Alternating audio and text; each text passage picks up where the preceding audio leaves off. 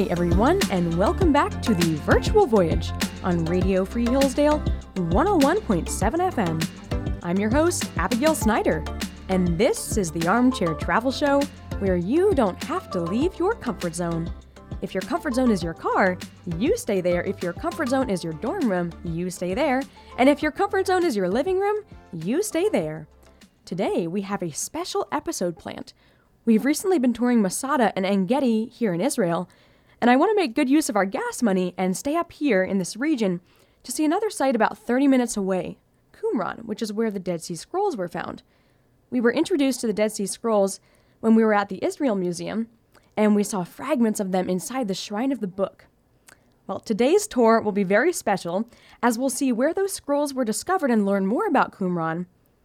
But I also won't be your main tour guide today because we're going to be joined by Dr. Jodi Magness.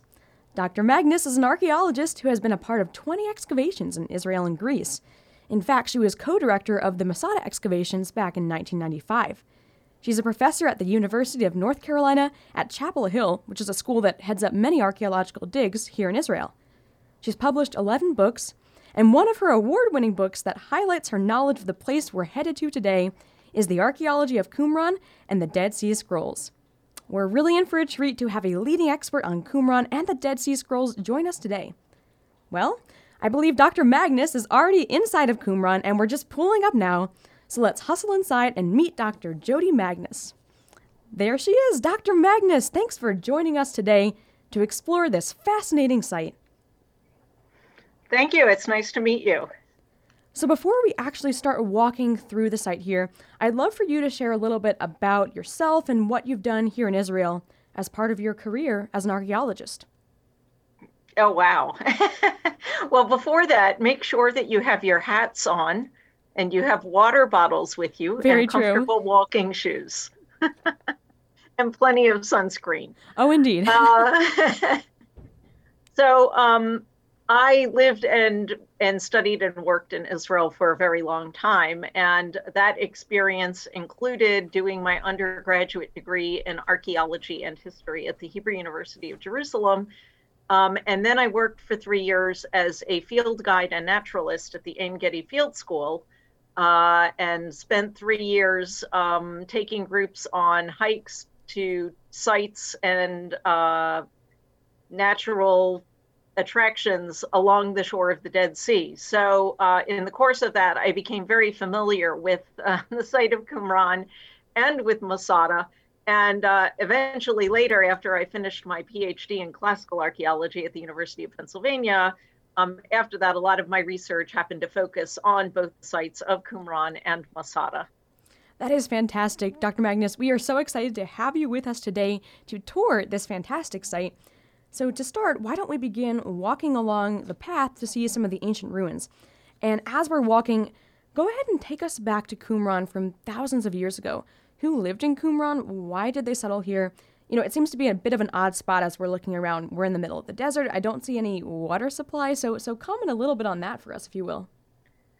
Right, you're you're absolutely right. It's uh it's a strange site to have a settlement um, because it is in the middle of the desert. There are no sources of fresh water in the immediate vicinity, uh, and that automatically tells you that it's a special site. That it's not your usual village or something like that.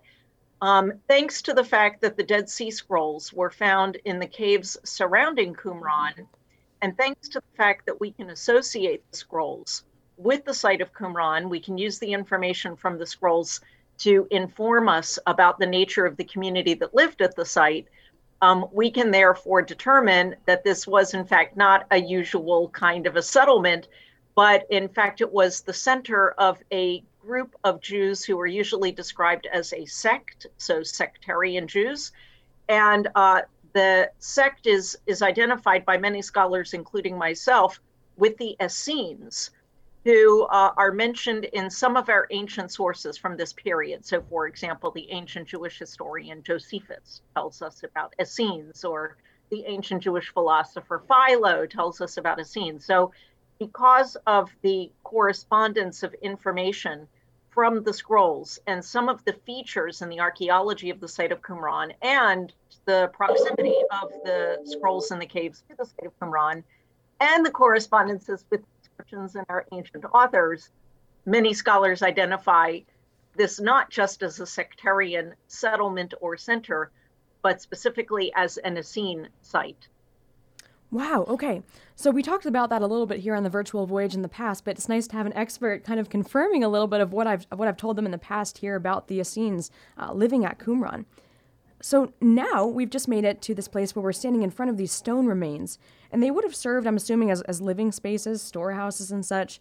Um, but you're the archaeology ex- uh, or expert, so so tell us what are we we seeing here? Because to all of us, the stones just look like a bunch of, of leftovers right. that allow us to see yes, an outline. That's, that's, right. Yes, that's what they usually look like to people who are not archaeologists. That's right.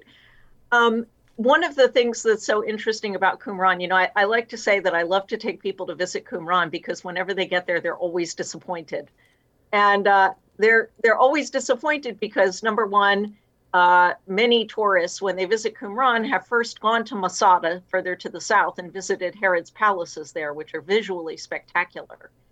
And uh, then, of course, you have all the buildup about the Dead Sea Scrolls, which pretty much everybody has heard of and you get to Qumran, and it's this very small and unimpressive looking site. Uh, and um, that's one of the things that makes it so interesting. So, first of all, there's like no interior decoration. There's no wall paintings or mosaic floors or any of the sort of things that you see at Masada, for example. Um, but also very interesting, there are no private houses in this site. So that means that, again, makes it different from your usual village. Uh, instead, uh, all of the rooms in the settlement either were used for communal purposes, like communal dining rooms, for example, uh, or as workshops, for example. But there are no private houses. And there is something of a, you know, there are a lot of debates about Qumran. So in the sort of scholarly circles, there are questions about where then did the people who used the settlement, where did they live, right? Where did they sleep?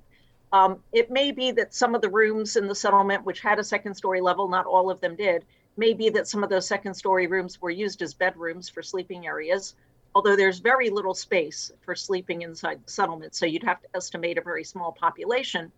And then there are many scholars like myself, and I follow in this the excavator of the site of Qumran, whose name was Roland de Vaux, who think that most, if not all, of the members of this settlement or this community lived not inside the settlement, meaning slept not inside the settlement, but outside it, in some of the caves that surround it, in tents and huts that didn't leave much in the way of archaeological remains. Um, so it's a very, it, it's again, it's got a very different character from your from the usual sites that that we excavate in this period. Well, that is just Wow, amazing. Uh, so much knowledge that you're sharing with us that I never knew about, and I hope the virtual voyagers are, are learning so much too as well, because, well, I certainly am. So let's go ahead and head over to the cave area of Qumran, because from there we can look out and see what the caves uh, look like. And, and, inside one of the caves was where the Dead Sea Scrolls were found. So let's continue over this way here on the virtual voyage on Radio Free Hillsdale 101.7 FM. Now, Dr. Magness, we n- know of Qumran generally speaking. Most people know that Qumran is where the Dead Sea Scrolls were found, or at least they've heard of the Dead Sea Scrolls. But at Qumran, what are some significant excavations that have been completed besides the Dead Sea Scrolls? Um, not, I'm not sure what you mean uh, besides the Dead Sea Scrolls. So if you could just clarify. That. Sure, sure, sure. So have they found any synagogues here, or, or any any pottery? I know you're an expert on pottery. Oh, have I they found anything that's that's been significant right. there? Sure. So, so just to clarify, the Dead Sea Scrolls, what we call the Dead Sea Scrolls, I, I, there, I could go on a little bit about this actually, because um, many scholars prefer to call the scrolls that were. Let me back up even further.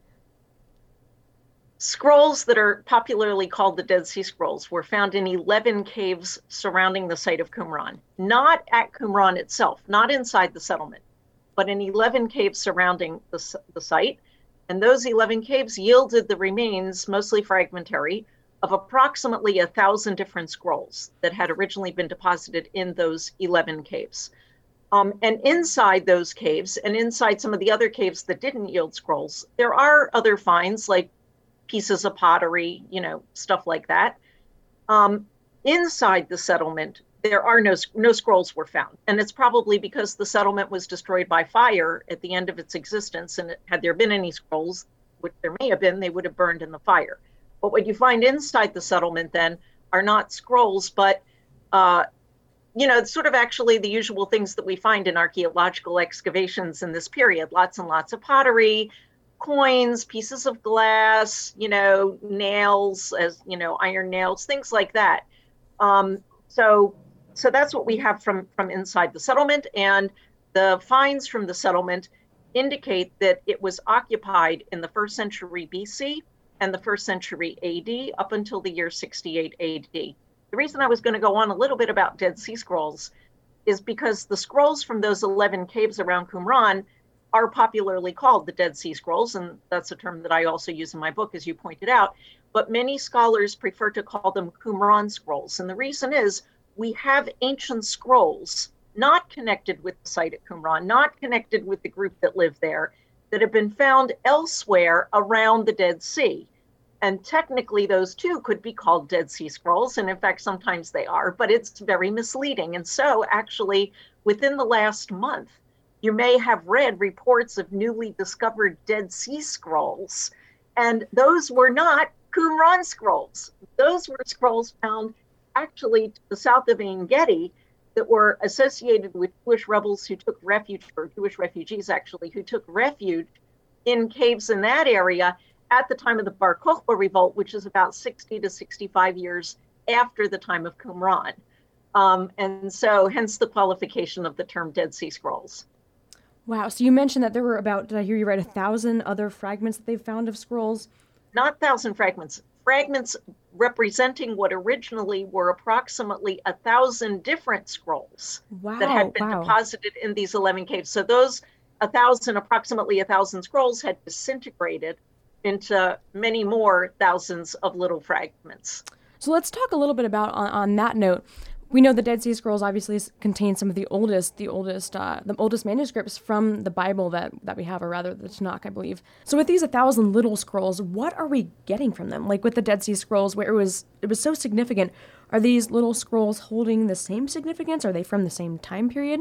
You mean the the fragments that I just The referred fragments, to? yes. Yeah. So they're not. So they're not little scrolls. They're, Okay. You have to imagine that that originally. So let me clarify. That you have to imagine that originally, uh, the people who lived at Qumran took complete scrolls.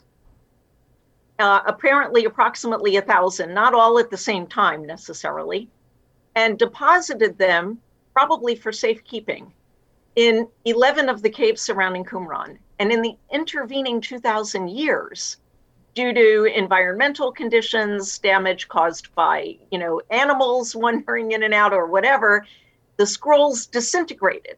That that happens to organic materials, right, over time. The scrolls, which are organic materials, they're parchment, which is processed animal hide, disintegrated into little fragments. So what you have are not little scrolls. What you have are small fragments or fragments surviving, mostly fragmentary.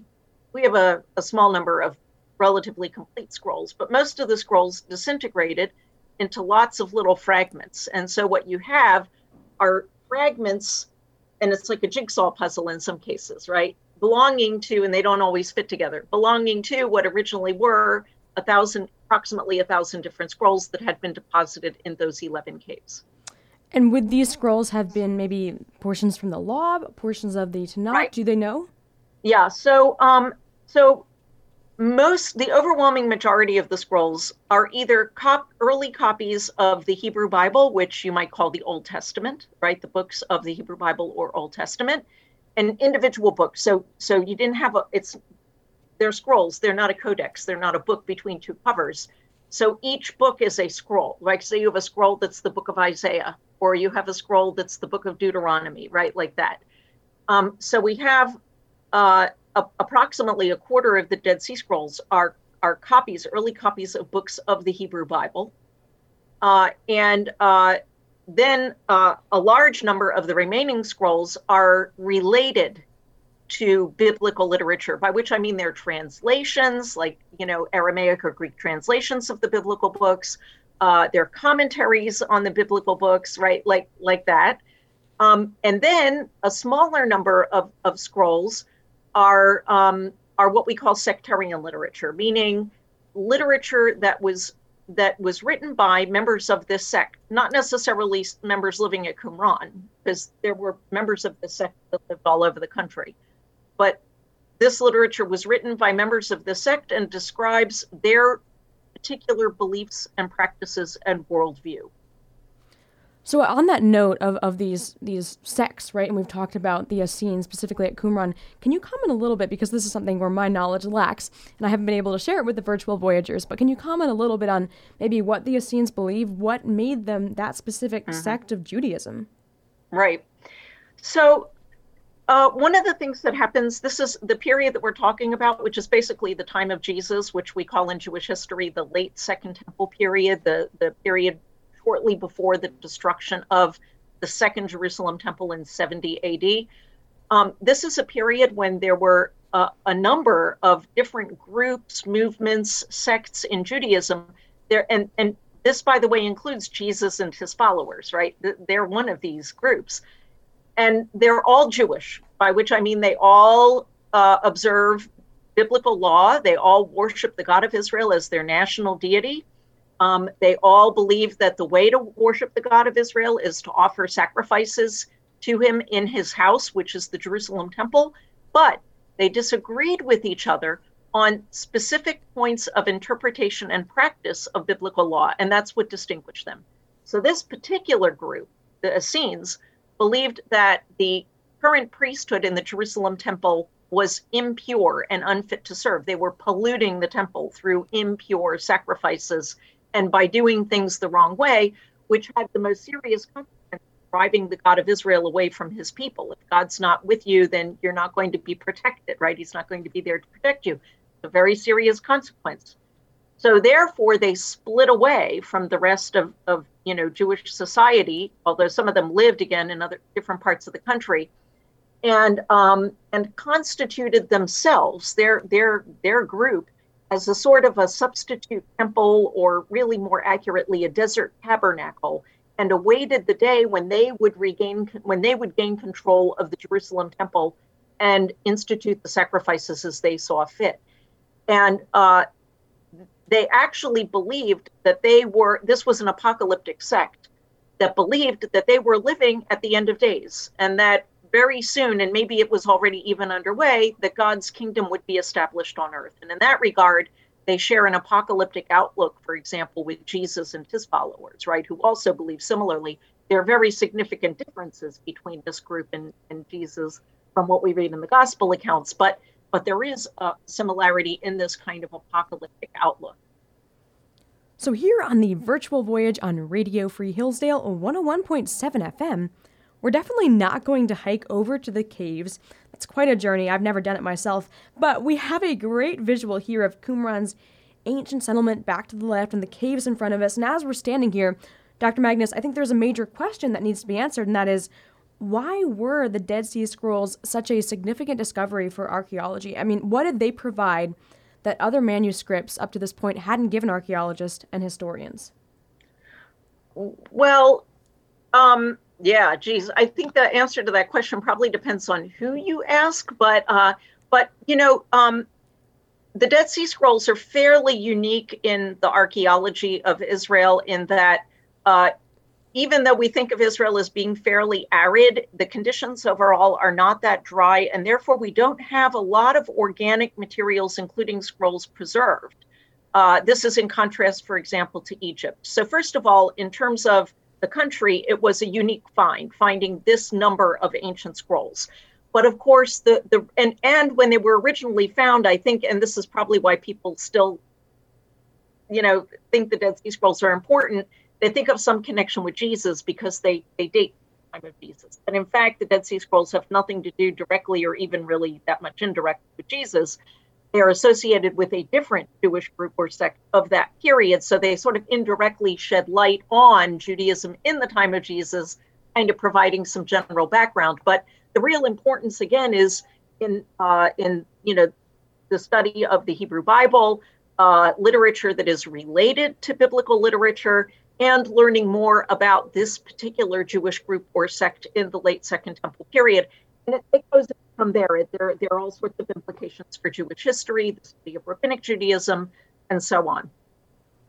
So, Dr. Magness, we're almost out of our time here on the tour, which is just very sad because it's been a fantastic uh, tour with you and appreciate you taking the time to do this. But we're standing on this path, and, and one thing we've talked about on the virtual voyage is a few of the stories that float around concerning how the Dead Sea Scrolls were found uh, by a shepherd or whatnot. So, just as kind of a fun concluding question, what's your opinion on the how of the Dead Sea Scrolls discovery? You mean how they were found? How they were found. Uh, look, I mean, we have, they were, I don't really have strong opinions about this. Uh, there are different versions of the story of the discovery. There's no doubt that, that the first scrolls were discovered by accident by Bedouin. Bedouins, these local nomads in the area who happened to wander into a cave, the cave that we call Cave One. Um, you know, the exact details uh, are a little bit murky because, you know, all we have are the later stories and recollections of Bedouins, which don't always they're not always consistent with each other. But um, overall, big picture, that's you know that's that's the story of the discovery. Wow. Well, Dr. Magness, thank you for joining us today and sharing your knowledge uh, with us. I- have learned so much, and you've enhanced uh, the tour here at Qumran for myself, and I know the virtual voyagers as well. Thank you, and hopefully we can all actually travel to Qumran in person in the near future. That is definitely the goal.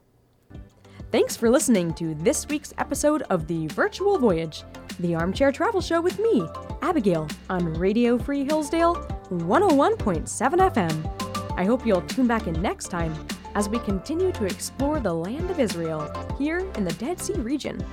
It has so much to offer. I can't wait to see you next time on The Virtual Voyage.